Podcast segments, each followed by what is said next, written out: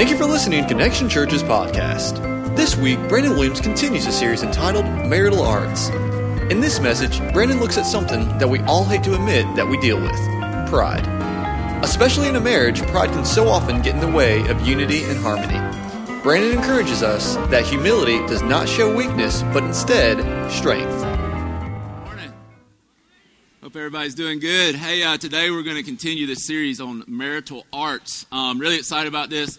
Going to be a lot of fun today. Um, real quick, want to kind of set up the series for you. Uh, we titled it Marital Arts um, because uh, actually on a, a, trip up to go to my grandmother's funeral, we're riding by a uh, karate place, a martial arts place, and I looked on the sign, and out front, in front of this building, it, I looked at it, and I literally saw marital arts. And like I said last week, I, I don't think God changed the letters or anything. I just, that's just what I saw. And then I started thinking about that. I was like, wow, that's pretty neat. That's interesting. That marital arts is, is when we learn how to work out our marriage, when we, we learn how to have the marriage that God wants us to have. Martial arts is what? When you're fighting. And the thing I realize is that we can make a choice to either fight in our marriage or fight for our marriage. The other thing that I realized in that is if you look at the word marital, you look at the word martial, um, the letter that really moves in there is, is the I. And so this series is based on some things that we have to do, some things we have to look at differently if, if our marriage is going uh, to be what God desires for it to be. And so we're going to continue that today. We've, we've been looking at the book of Hosea. Um, and, and actually, I'm going to read out of Philippians today. But I want to tell you a little bit about the book of Hosea before we start. Hosea was a prophet to, to Israel, God's, God's chosen people and, and he went, God, God didn't only want to speak a message through Hosea, he wanted to illustrate a marriage, or, or, a message through Hosea. And so he sends Hosea to go, go find a, basically a prostitute, right? A hoe, right? And, and he says, go take a woman, a prostitute, an adulterous woman, and marry her. Anybody want to do that? I don't, Yeah, right? You would not want that assignment. And so here's the deal he goes and marries her, they have some children. Then she goes back out into prostitution. And God says, um, Gomer, or Hosea, go and get her again. That's pretty crazy. But what the awesome thing is about that is listen, that is God's love for us. That even though we've prostituted ourselves to all kind of things, even though we've turned our back on God, God still pursues us. That's incredible. I would have given up on me a long time ago. Aren't you thankful God hasn't given up on you? And when we look at that relationship of God to us, it should mirror the relationship that we have with our spouse. It should be a mirror image that, that, that when the world looks at our marriage, what they see is a reflection of the covenant of God and his people. And so we're going to be looking at that. We're, we're, we're going to be talking today out of the book of Philippians, chapter 2. Okay? You can go ahead and turn there, if you will. Um, Philippians, chapter 2, if you have your Bible. If not, it'll be on the screen. But we're going to be looking at the next I. The next I that has to move if we're going to live with marital arts and not martial arts in our marriage is we've got to move the I of self and pride. So it's a fun topic today. I'm sure you're excited about that. Going to be a feel good message and everybody walks out happy, right? All right, let's jump in. We're going to read this, and then we are going to, to dive in here today. Um, I believe in God that is, is going to do some incredible things in our heart today. Philippians chapter 2, verse 1. It says, If you have any encouragement from being united with Christ, if any comfort from his love, if any fellowship with the Spirit, if any tenderness and compassion, then make my joy complete by being like minded, having the same love, being one in spirit and purpose. Do nothing out of selfish ambition or vain conceit, but in humility consider others better than yourself. Each of you should look not only to your own interest, but also to the interest of others. Your attitude should be the same as that of Christ Jesus, who, being in very nature God, did not consider equality with God something to be grasped, but made himself nothing, taking the very nature of a servant, being made in human likeness, and being found in appearance as a man. He humbled himself and became obedient to death, even death on a cross. Therefore, God exalted him to the highest place and gave him the name that is above every name. Let's pray, God. Thank you so much for today. Thank you for the opportunity that we have um, to be in your word, God, I pray that, that today you would move in our hearts, God, that today you would bring hope, that you would bring reconciliation, that, God, you would take our marriages, our individual lives to another level, and that, God, we would fulfill the highest purpose in which you created us for, that everything we do, everything we are, would bring you glory. Have your way now. Holy Spirit, come and move in our lives. In Jesus' name, amen. Amen. Well, I will start out by saying this. When, when I was uh, uh, 24 years old, got married, um, and uh, married my awesome wife, Susan. And I still remember the wedding day um, like it was yesterday, and I'm sure most of you do. I remember very specifically standing in front of a very full church who were all there for her, right? I mean, pretty much. And, and I'm standing in front of a very full church nervous, but thinking, you know, this is going to be cool. Get through this. We made it through all of the parties leading up to the wedding. So I'm like, we can make it through this. You know what I'm saying? I knew if we could ever get to the wedding, I thought we'd be all right, you know? And so I'm standing there. All the, the groomsmen have come in, all the bridesmaids have come in, and it's time, you know, the chiming of the hour, right? And so I'm standing there. I'm, I'm, I'm cool. I'm good. You know, I didn't lock my, lock my knees out. I kept one bent so I wouldn't pass out. You know, I'm standing there. And all of a sudden, the doors open in the back of the church, and there's my bride. And man, I started crying like a baby. I started bawling. I mean, uncontrollably. I'm talking about like, I mean, just crying. And I'm, I don't even know what happened. I saw her and I was like, I'm just bawling my eyes out. Well, she starts down the aisle. She sees me crying. She starts crying. And so we're both just standing there. I'm facing her, she's facing me. We're just like, you know, just both of us crying. And I remember my father in law standing there with her. He, he looks at her, he looks at me, he goes, One of y'all have got to get it together. I was like, I know, don't know. You know, it's like, you know, trying to slap myself, wake up, you know, come out of this. And I remember standing there, and you know, one thing I've realized is as, as many people as I've talked to about marriage, as many times as I've gone through marriage counseling, I've gone through all these different things, I, I've talked to very, very, very few people who say that the day they were standing at the altar, watching their bride come down the, the aisle, or, or either watch, walking down the aisle looking at their, their future husband, were thinking in their mind, this is going to be terrible. You know what I mean? And listen, if you get to that moment, leave. Because it's not going to get any better from there, right? It don't get any easier. It's not like you get married and everything's like, oh, you know, God's just like, here it is. It's perfect now. The work starts, right? It doesn't get easier. So if you have those thoughts, go the other way. Run as fast as you can. Everybody will get over it, right? Just don't do it. And, and, and, here's the thing I realize most people don't have that thought when they get married, but how many times, according to statistics, 50% of them don't even make it, not counting the other percent that are just miserable. And the thing I want to tell you is, is marriage is not just about sticking, man. It's, a, it's not just about surviving. It's about thriving in a relationship, in a covenant that God wants us to thrive in. And sometimes you stick it out, you gut it out. But listen, God wants you to win at marriage. Those of you who are married, God wants you to win in marriage. We sang a song just a few minutes ago God is able. God is able to allow you to win in marriage. For those of you who aren't married yet, God is able to put you with the right person so that you win at marriage. That, that, that you can have a guaranteed win in marriage. That's a pretty bold statement, isn't it? Guaranteed win in marriage. But I believe that's what God tells us. I believe He, he gives us a guaranteed win in marriage. Y'all remember uh, some of these athletes in the past that have guaranteed wins? Anybody like you, you follow sports and, and athletes, a lot of times they'll guarantee a win. Remember that? I remember, I don't remember because I wasn't born yet, but I remember hearing about Muhammad Ali. Everybody remember Muhammad Ali? Anybody actually watch Muhammad Ali fight? Uh, y'all ought to put y'all's hands down. That was long. I'm just kidding. I'm just kidding. But but remember, uh, he was he was he did not lack confidence, did he? And and his thing was he he even said, "I'm not great, I'm double great." He said, "Not only will I knock them out, I'll tell you what round I'm going to knock him out in."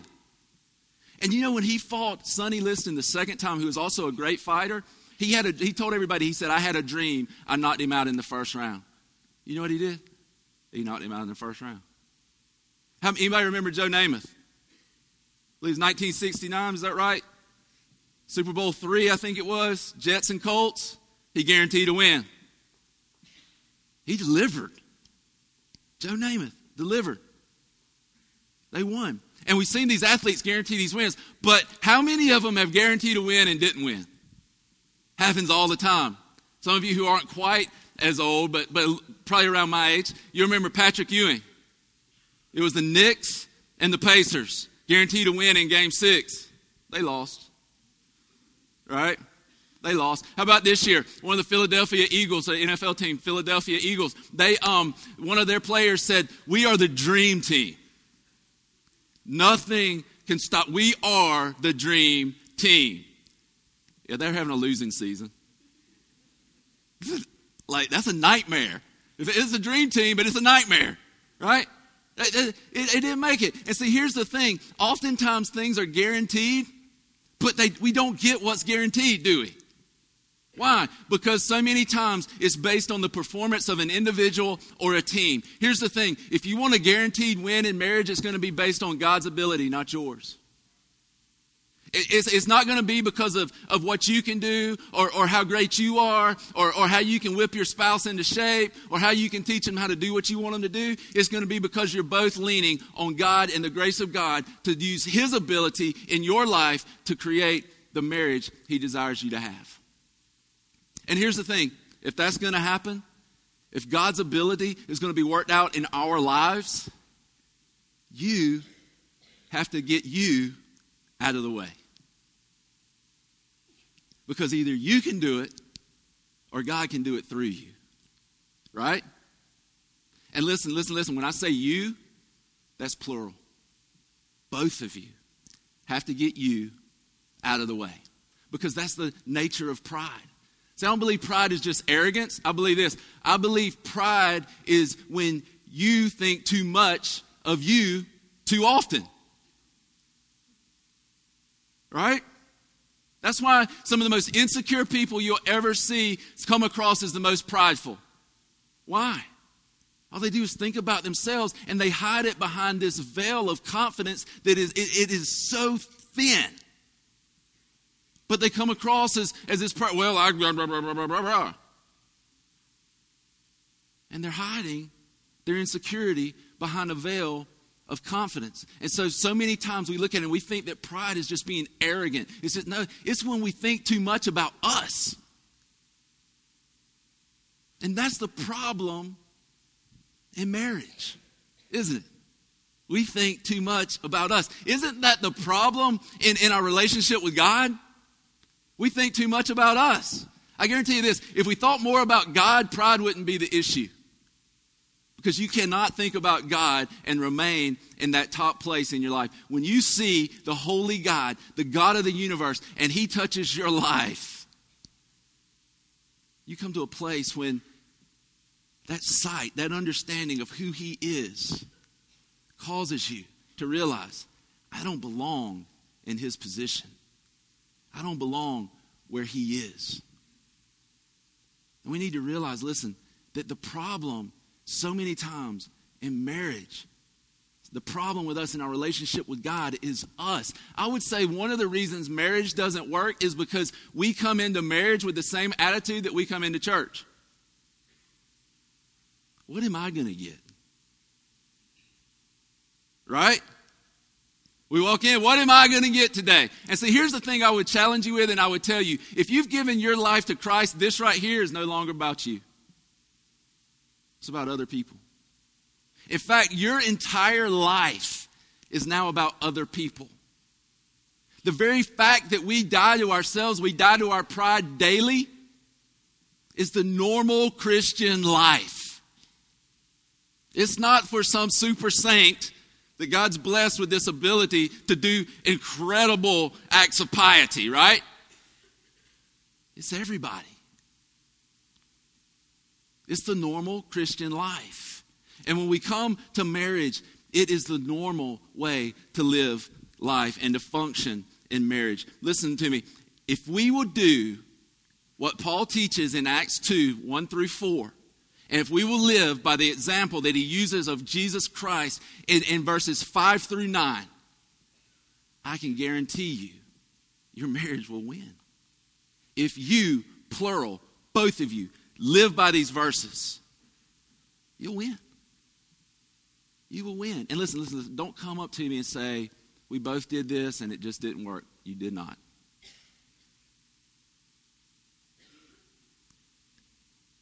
Here's the guarantee win. Let's look at it.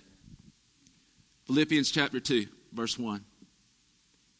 If you have any encouragement from being united with Christ, if any comfort from his love, if any fellowship with the Spirit, if any tenderness and compassion, make my joy complete by being like minded, having the same love, being one in spirit and purpose. The first thing I want to tell you is that if we are going to have the marriage, if we are going to have a guaranteed win in our marriage, this is what I would tell you. Your marriage is only going to be as healthy as you, and that means plural, you, both of you, are whole in Christ.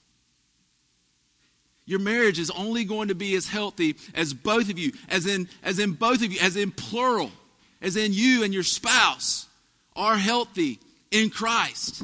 When Paul lists these things out in verse 1, he says, If you've had any encouragement from being united with Christ, any comfort from his love, any fellowship with the Spirit, any tenderness and compassion, listen, he's making a plea for unity and harmony within the church. But I can telling you, this works in your marriage as well. If it works in the body of Christ, and this is what God wants for the body of Christ, does it not make sense that this is what he wants in your marriage? And he's saying right here, he's like, listen, if you have any of these things, if you have comfort, if you have anything from his love, if you have anything from being united with him, fellowship in the Spirit. And he's not saying if, like if you receive these, he's saying if you've received Christ, you've received these. And the purpose of this is to make us whole, to make us one, to make us united. So that we can be healthy, so that we can be whole. So that when people look at our lives, it glorifies God. So that when we come into a marriage, you and I, we come into that marriage, we're healthy, we're whole, we're being made whole. God is progressively working in our life. And listen, here's the deal, guys. It doesn't mean we're perfect at this. Anybody perfected marriage yet? No. I was talking to a gentleman before the service, and he said, Man, I really liked the message last week. If nobody else needs this, me and my wife do. I was like, Well, here's the deal everybody needs it. You're just willing to admit it, right? And then that the first step? That he's like, I need help. And he says right here, listen, Jesus will make you whole. Jesus will heal your life. His comfort and his love, his the power of the Spirit will work in you to make you whole. To, to make you where your marriage can be healthy because you're healthy because God has done an awesome work in you. I would I would tie it to this. How many of you um, played sports of some sort and you had to do um, wind sprints and that kind of thing? A lot of people in here, I'm sure. And and here's the thing that I never understood. I always looked when we were practicing football or, or baseball, and I would see like the cross country team or the track team, and they were running. I always thought like the worst part of my practice is when we run. And that's all they do. Why? I never, I, I, don't know, like some people are like, man, I love to run. It just it gives me a high. I'm like, it almost kills me. I hate it. But you know, the one thing I learned when I was running in, in uh, football or baseball is typically at the first of the season, you weren't in, in as great a shape as, as maybe at the end, and we'd be running wind sprints. And you know, the thing that I realized was when we would run, um, I would still, even at the end of the season, we've been running for, for, for months now, and, and even at the end of the season, I would still get winded. I would still breathe hard when I ran, but you know the difference was I recovered quickly. Like I could run 40 yards and turn around and have to do it again. But by the time it was time to run 40 yards again, I was, I was recovered. I was, I was able to breathe again. Like now, if I run 40 yards, I'm like, you know what I'm saying? I'm like, Jesus, come back now. But you recover quickly. I would say this that one of the measures of our spiritual health is when we get off track, when we begin to move away from Christ, how quickly do we come back? How quickly do we realize, like, wow, uh, something's not right? How quickly do I realize there's something not right inside of me? And when we're fighting with our spouse, guess what? There's probably something not right inside. That's what I realized. Susan and I, listen, honest to God, we went to marriage counseling about a year, a year and a half ago. And, and, see, the good thing about this church is like nobody can judge me for that because I see most of y'all there, right? You know what I'm saying? So, so that works out. We went to marriage counseling, and I'm always like, I wonder who I'm going to see today. You know, when I walk out. But listen, we, we went because we, we wanted a tune up in our marriage. And everybody needs a tune up. But you know what it became? And you, could, you can go ask our counselor, our therapist about this. Every time we sat down, you know who we talked about? Me. It didn't take long, and we realized like I was the problem. So now I just go by myself. And because it was like, yes, and, and then it was almost like I have my, my therapist here and Susan here, and they're both counseling me. I'm like, I am so messed up. But the problem with us is us. And here's the problem so many times in marriages, people, listen to me. We begin to try to fix the marriage when the problem is we need to be fixed. The second problem, and then the second thing that we see is that we can't fix us. Jesus fixes us. You can't fix you. And so many times we're praying, oh God, make my marriage better, make my marriage better. And our prayer for us, plural, both people, should be God, heal me. Make me whole. Make me who you desire me to be. See, we've got to get this relationship right, this vertical relationship right, before we get any horizontal relationship right. And I'll tell you this the greatest enemy, the greatest enemy in our marriage is self and pride. Because it, it destroys harmony. It destroys relationship. It destroys unity. Think about it like this What was it that, that destroyed uh, Adam and Eve's relationship with God? Their self, their pride, their desire to be like God. The thought that maybe God's holding out on us and it's not best to trust in Him. What was it that got Satan kicked out? His pride. Desire to be like God. What is it that causes us to go against what God tells us to do and causes us to actually wound ourselves by our actions and our decisions? Our desire to be God over our own life. And whether it's conscious or subconscious, pride is, is in essence us trying to elevate ourselves to a position that is only deserved by God. And so the first thing we need to do if we are going to have the marriage that God desires for us to have, is we've got to come to a place where we allow Jesus to make us whole. Where we begin to die to ourself, we die to our pride, and we say, God, I need you. I need your help. I need your love. And listen, listen, listen. I don't want to hear this junk about I can't get anything out of a marriage series. Listen, if that doesn't speak to you as an individual, something's wrong.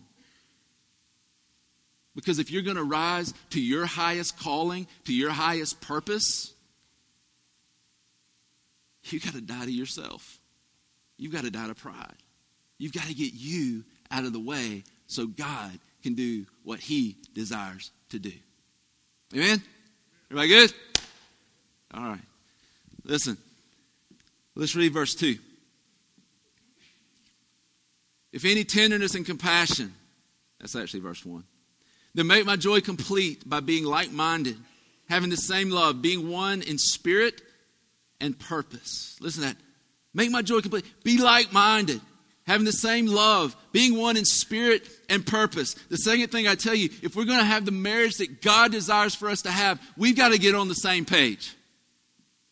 We have got to get on the same page. Here's the thing I want you to understand today there is great power that comes with unity. There's great power when people are, are on the same page, when they're like minded, when they think alike. When listen, and I know you're never going to think exactly like your wife. I, I know that you're never going to think exactly like I know. But here's the deal we can get on the same page with the thing that's the most important, and that's Christ. We, we can get on the same page about the fact that, that that is the thing we're going to unify around. Listen to this in James chapter 4. You can stay where you are. I'll read this to you. James chapter 4, verses 1 through 4. Listen to this. It says, What causes fights and quarrels among you?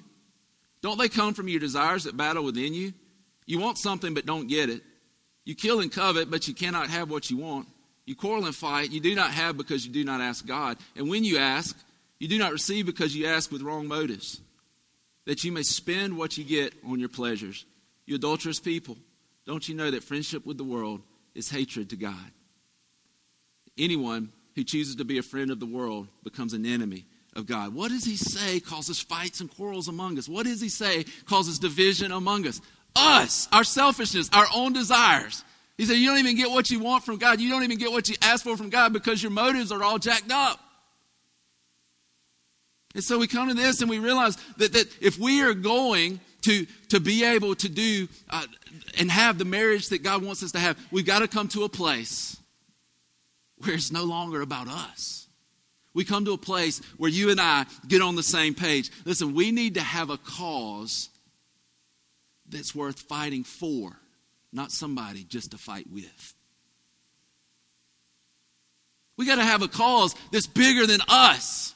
We got to have a cause that overshadows our own desires. And listen to me, remember, I'm not, man, everybody deals with this. You've heard me say it before 10 out of 10 people are selfish. The thing we do is we continually, day after day, take up our cross. We follow Him. We die to ourselves. We constantly use the, the, the scripture as a benchmark. Am I living like this? Am I following the example of Christ? And we constantly remove self from us. Listen, if we are going to die, to ourselves, if we're going to live for God, it's going to be because we become so consumed with Jesus that it squeezes out any room that would be left for pride for us. That would be left for us. Listen to Psalm chapter 10, verse 4.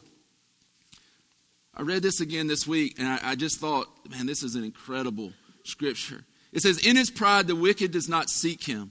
In all his thoughts, there is no room for God. In his pride, the wicked does not seek him. In all his thoughts, there is no room for God. But what's the opposite of that? What if in all our thoughts we seek him? Then there's no room for pride.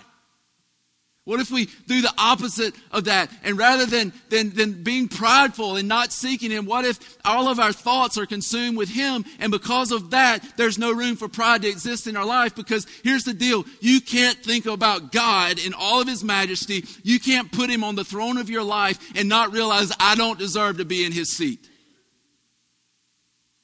You can't. So when we come to a place where we realize that, that, that, that is the cause worth living for. It is Christ. It's, it's because God's touched our heart. He's changed our lives that we live for Christ. That you and I, you and I, our spouses, can come to, to a place where we get on the same page. Where we come to one, one place. Listen to Acts, read another scripture. Acts chapter 2, 42 through 45. It says, They devoted themselves to the apostles' teaching and the fellowship, to the breaking of bread and to prayer. Everyone was filled with awe, and many wonders and miraculous signs were done by the apostles. All the believers were together and had everything in common. So, in their possessions and goods, they gave to anyone as he had need. Every day they continued to meet together in the temple courts. They broke bread in their homes.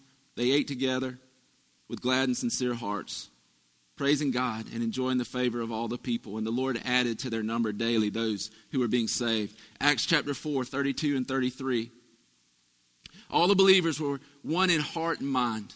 No one claimed that any of his possessions were his own, but they shared everything they had. With great power, the apostles continued to testify to the resurrection of the Lord Jesus, and much grace was upon them. Listen, here's the deal, guys. If you want to see power in your marriage, if you want to see power in the church, then be of one mind.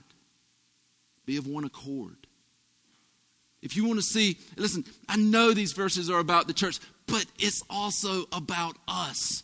It's about I mean, If you want to see power in your marriage, in, in your life, be of one mind. Get on the same page. Make Christ the most important thing. And this is how we do it. Paul, isn't it awesome that the Bible doesn't just tell us to do something without telling us to do it? Philippians chapter 2, verse 5. He says, Your attitude should be the same as that of Christ Jesus. He said, Your attitude ought to be that of Jesus. Other translations speak to the fact that we should have the mind of Christ. So here's the deal. If you want to get on the same page with your wife, you want to be on the same page with your husband, you and your spouse want to be of one mind, here's the deal. You got to lose your mind. Who's close to that? I am. You got to lose your mind. And you got to gain the mind of Christ.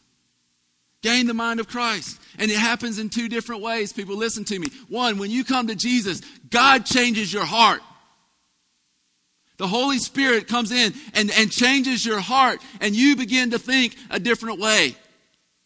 There's a transformation that takes place. You're no longer conformed to this world. You begin to be conformed to the image of Christ. Your thinking begins to change. Why? Because at the core of your being, you've changed. The other way is that we imitate Christ's example. That we look at him. Remember John 13 when Jesus he goes and washes the disciples' feet, something that was reserved for the servant, for the slave. He goes and he washes their feet, and when he gets through washing their feet, he looks at them and he says, "Hey guys, listen to me. I did this. I set this before you as an example. You do likewise." What's he telling us? He's telling us, just like I've served you, you serve others. How much does that apply in our marriage? When we come to it looking for what we can get rather than, than what we can give. And see, here's the deal when you're, when, you're, when you're satisfied in Christ, you don't have to look for everything that somebody else can give you. You've already been given the greatest thing in the world Jesus. And so we have to come to this place where, where we realize that if we are going to have the mind of Christ, if you and your spouse, you, your husband, you and your wife, listen, if you're going to be on the same page, it's going to be because Jesus changed your heart and you begin to imitate Christ. It's about transformation and imitation. And we begin to do those things, we can come to one, one, one mind. We can come to one page. You know, one of the things that, that's, that's um, pretty interesting to me from, from playing sports and playing football um, we always had like a playbook. We always had um, scouting reports and different things like that. And some of you have probably seen playbooks. Some of you have probably seen the NFL teams when their coaches are on the sideline and they've got this big, huge sheet of paper and it's got like plays on both sides and they're all highlighted and all this. I'm like, how in the world do they keep up with all that? I'd forget it. You know what I'm saying? Like, I got no idea. You go out that way, you go that way. I'll throw it to one of you. You know, I, I couldn't remember all that stuff. But why do they have a playbook? It keeps them all on the same page. It keeps them all. Listen, how, how jacked up would it be if, if they gave every player a different playbook? And so they call this play, and for everybody on the field, it means something different. And they say, now say, hey, the quarterback goes this way, the backs go that way, the receivers are going different directions. What would it? It would be chaos. It'd be confusion. It'd be ridiculous. I mean, it wouldn't work. But then when you watch a football game where, where the offense is clicking on all cylinders, man, they're killing it. They're, they're, they're, they're working. They call the play. Everybody knows the play. You watch the quarterback, you watch the receivers. It's like they know what they're going to do before they do it. And it's beautiful. It's an awesome thing. It's like they're efficient, they're productive, they're getting it done. They're moving the ball down the field. But I would ask you, which one of those do you think probably represents marriages more? Chaos, confusion, or productivity, efficiency? That we're moving the ball down the field for the glory of God? I'd probably say the first. Why? We're operating off of different playbooks. What's in your mind is not in their mind. There's no, there's no cohesiveness, there's no unity. If we want to see the, the purposes of God fulfilled in our marriage, it is going to be because we come to a place of unity. See, here's the deal, guys. We need to have our minds renewed. We need to come to a place to have the mind of Christ. See, here's the thing your mind wants to dwell on the past, does it not? Doesn't your mind? Your mind wants to dwell on the past.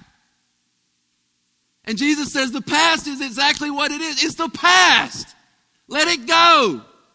It's over. It's done. Move on. I made you a new creation in Christ. When you come to me and you trust me for salvation, I, I took that and I, it's gone. Now move forward. The other thing that our mind wants to do is dwell on the past, doesn't it? We want to we want to dredge up the past. We want to hold on to it. Man, first thing happens, you get into a fight. What do you do? You start pulling up stuff from like a decade ago. You're like, well, you remember when you said such and such about my mama? You know what I'm talking about? You, you start dredging up the past. You're just pulling it all back up. You remember the time? It always happens. Well, you did this. Well, you did that. Listen, if God made your past off limits, shouldn't you do the same for your spouse?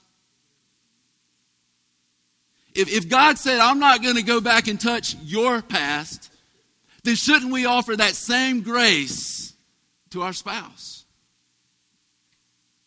Here's the deal your marriage will never move forward by dragging your spouse's past behind you. It won't work. And see, our mind says, let's dredge up the past. Let's, let's, let's, let's bring everything back. And let's, let's, let's, let's, let's hash that out again. And Jesus says, listen, guys, if you want it, I'll offer a fresh start. I'll offer an opportunity for you to begin again. But if you're going to do it, it means you give up your mind. You lose your mind and you come to the mind of Christ. See, we want to we want to think in our mind that, that, that our future has to be the same as the past. Our, our expectations of what's going to happen down the road is based off of our experience that we've already had. And God says, listen, I can give you a new hope, a new future, if you'll just trust me and come to a place where you'll begin to allow me to change your thinking, where you begin to think like me and not think like this world. And so the question becomes are, are we willing to allow God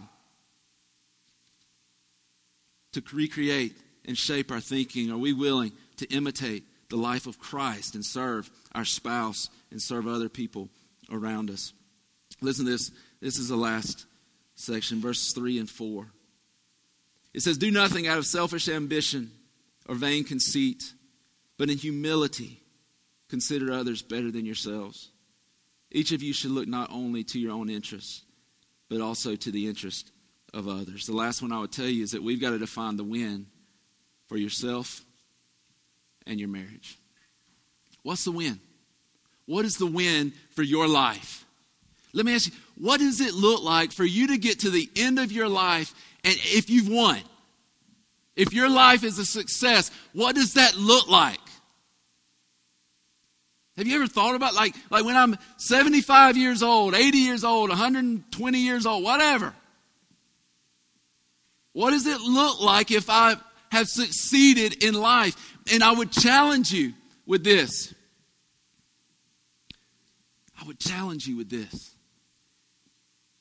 If your win is not fulfilling the plan of God for your life, you need to redefine the win. If your win comes at the expense of your family, of your marriage, of your kids, you need to redefine the win. Listen, it, it, he says this do nothing out of selfish ambition, out of vain. Don't do it to try to get the win. You know my temptation in, in winning? This. One of the things I die to daily is God, what's going to happen to the church? Some days I'm like, God, kill it. That was a joke. But, but so many days I'm like, what is going to happen, Lord? I don't know. I don't know what's going to happen. And God's like, it ain't up to you. You just do what I tell you to, boy. I'm like, yes, sir. But, but I struggle with that so much that I'm like, God, what, what's going to happen? What, what's it going to be like? Why does that matter to me? Selfish ambition. But here's the deal, guys, and I want y'all to I'm not going to fall into a trap. And, and, and God, I've got men that, that you better hold me to this. Those of you who speak in my, you better hold me to. I am not going to fall into the trap that I win at ministry at all cost. You know what? The, the, the verb, the, the actual word for um, selfish ambition is, is actually a Greek word that basically literally means to win at all cost.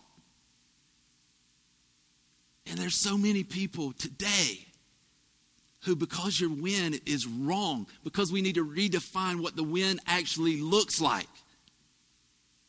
our selfish ambition is costing us our wife, our husband, our kids, our family, everything that God purposed for us because we have re- misdefined the win for our own life. See, listen, here, I'm just going to be as honest again. I'm not losing my family to save yours. I'm not. It, it, it's why, it's why, listen, and I know people say this, well, you're the pastor. I know. And the first responsibility to pastor is my wife, my nine year old, my five year old, and my one year old. And I'm going to take care of them. It's why, it's why I'm not, I'm not the one who does everything in the church. One reason it's not fair to me. The other reason, it's not fair to you. And the most important reason, it's not God's design. God designed the body to minister to the body. But you know what's easy to have happen? It's easy for us to say, well, I'll be the Savior and I'll do everything. And God didn't design us for that. You know what He designed us to do? Exactly what He tells us to do. And the first thing He says is, He says, I want you to love me. I want you to honor me. I want you to glorify me. And I want you to do things out of love for me, not out of selfish ambition. Let me ask you this question What is it costing you to pursue your win? What's it costing you? Because if it's not gaining the purposes of God for your life, you are, are, are chasing something that doesn't matter in the long run anyway. You're, you're, you're, you're selling everything out for a cause that will not last. Listen to what Paul tells us, verses 6 through 8. This is an example of Christ. He said, Christ Jesus, who being in very nature God, did not consider equality with God something to be grasped, but made himself nothing, taking the very nature of a servant. Being made in human likeness and being found in appearance as a man, he humbled himself and became obedient to death, even death on a cross. That Jesus, God, didn't consider equality with God something, literally, something to hold on to. And it says that he made himself nothing, literally emptied himself, not of his deity. Listen, he was still God, but he emptied himself of his rights. And here's the thing if you're going to have the marriage, a guaranteed win in marriage, you can't fight for your rights in marriage. Most of you have probably learned, if you've been married for a while, you have none anyway. Right? And we shouldn't. Pride has no room for in marriage. Eh, self has no room in marriage. I found this out again this week. Literally found this out. I went to the gym. I hadn't been to the gym in a while. Could tell it, you know. It's like trying to get to the same loop on my belt and having to, you know, get lightheaded. Went to the gym, got on the scale. In like five weeks, I gained eight pounds. I, I, I, mean, I guess it was like the ice cream brownies. I don't, you know, I'm not sure exactly, but I gained eight pounds. I was like, holy cow, I've got to do something. I went home that night. I walked in and I went back, did a couple of things, and walked over to Susan, and we're about to eat supper. I said, Susan, I've gained eight pounds. She said, Really? I said, Yeah. I said, Can you tell? She goes, Well, Your face looks a little full. I was like, What? I was like, and then I thought about like, what if the shoe was on the other foot, right? And she was like, Does this dress make me look fat? And I was like, Well, it looks a little full. I mean, that don't work. All right. She's like, Are these jeans too tight? Well, if you take the long underwear out from under them, no, they wouldn't be too tight. I don't have on long underwear. What? Oh, I'm, it wouldn't work. But pride, like, I could have just been like, you know? But it, it just has no place. We can't have any place. It doesn't work. And when we come to marriage with our own selfish desires, we place demands on our spouses that'll never be met. When we come to a place out of pride and selfishness, it will not work. It will not work. Real life example from this week. See, Susan and I grew up a little bit different. Um, at my house, uh, we uh, we always ate at home. Every night, my mom would cook. I, I can remember uh, she'd cook every night we, we'd sit around the table and, and after supper, like I can still remember this day. We lived in Newnan, Georgia.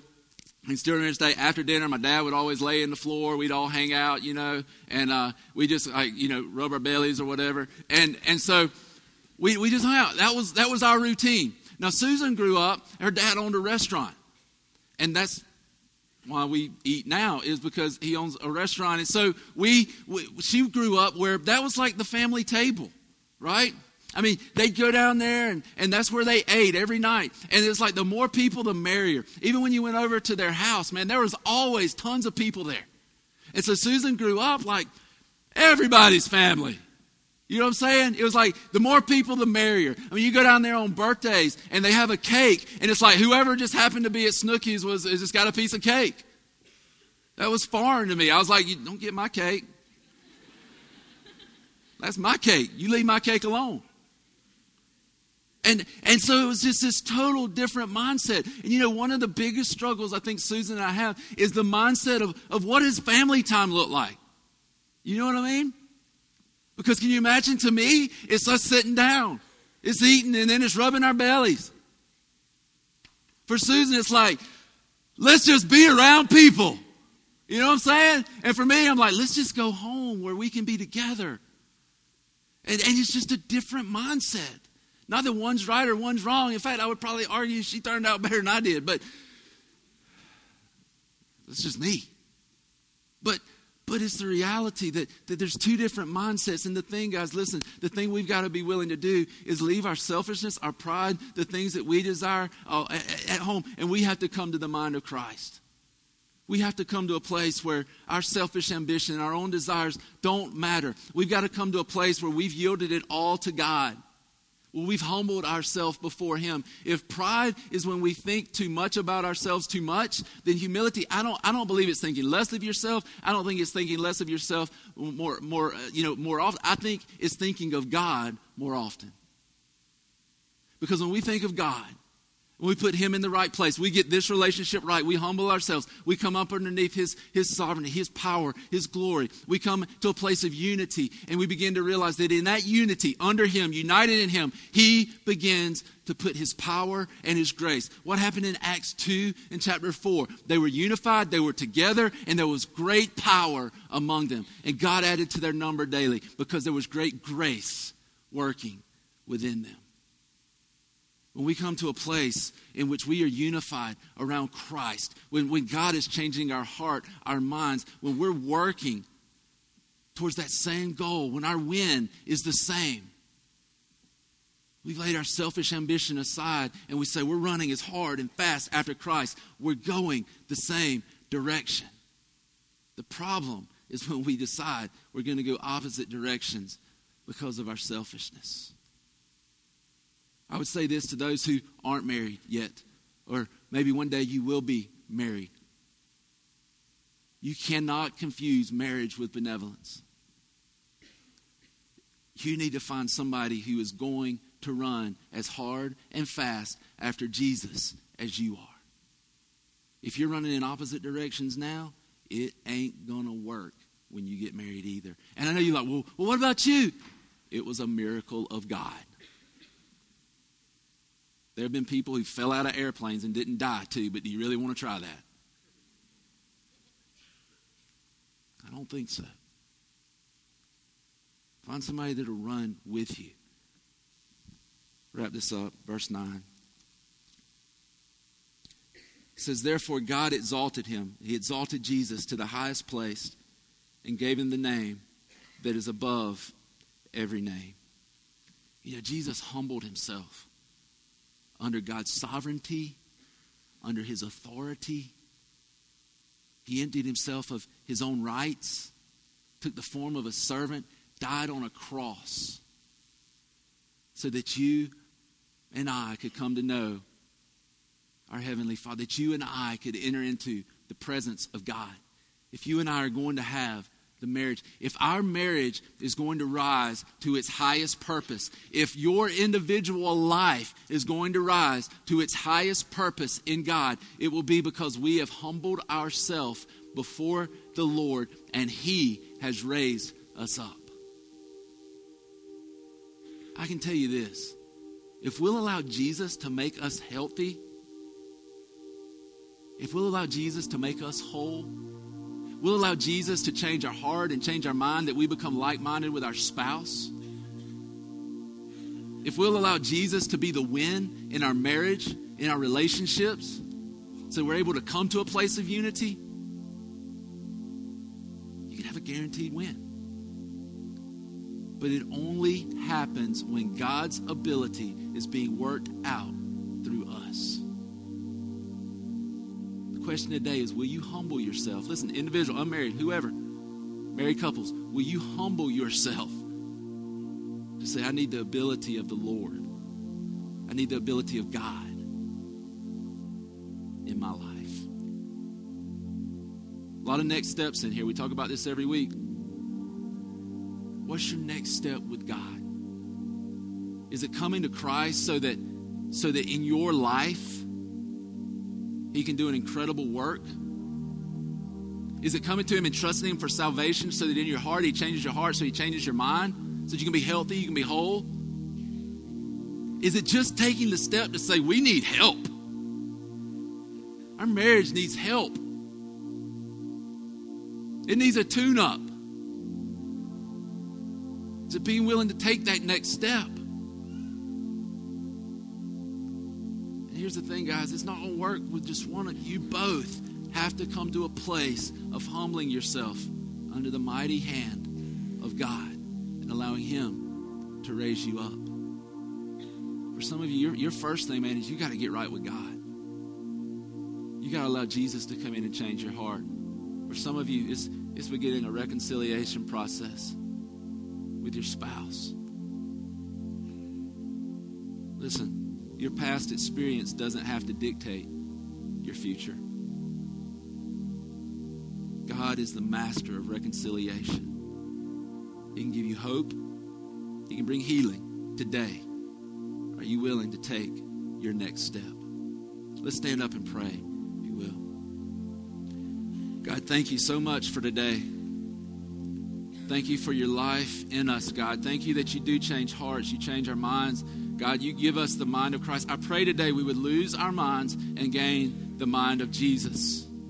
Lord, I pray for those in here today who their marriage is hurting. God, I pray for those who they've given up hope. God, I pray that by the power of your Holy Spirit, you would awaken them to hope in you, Lord. Do an incredible work. God, that, that, that we would become healthy, whole, as we yield ourselves to you, as we yield ourselves to your power, to your spirit, that, that God, we would be of one mind, that we would die to our selfish ambition, that God, we would take the form of a servant and serve our spouse, to serve others in our lives. I just do an incredible work here. I want to ask you guys, listen, listen, listen. You, uh, you're here today, and you know today that your next step is to get right with God. And, and you would say this before I can get my marriage right, I've got to get my life right with Jesus.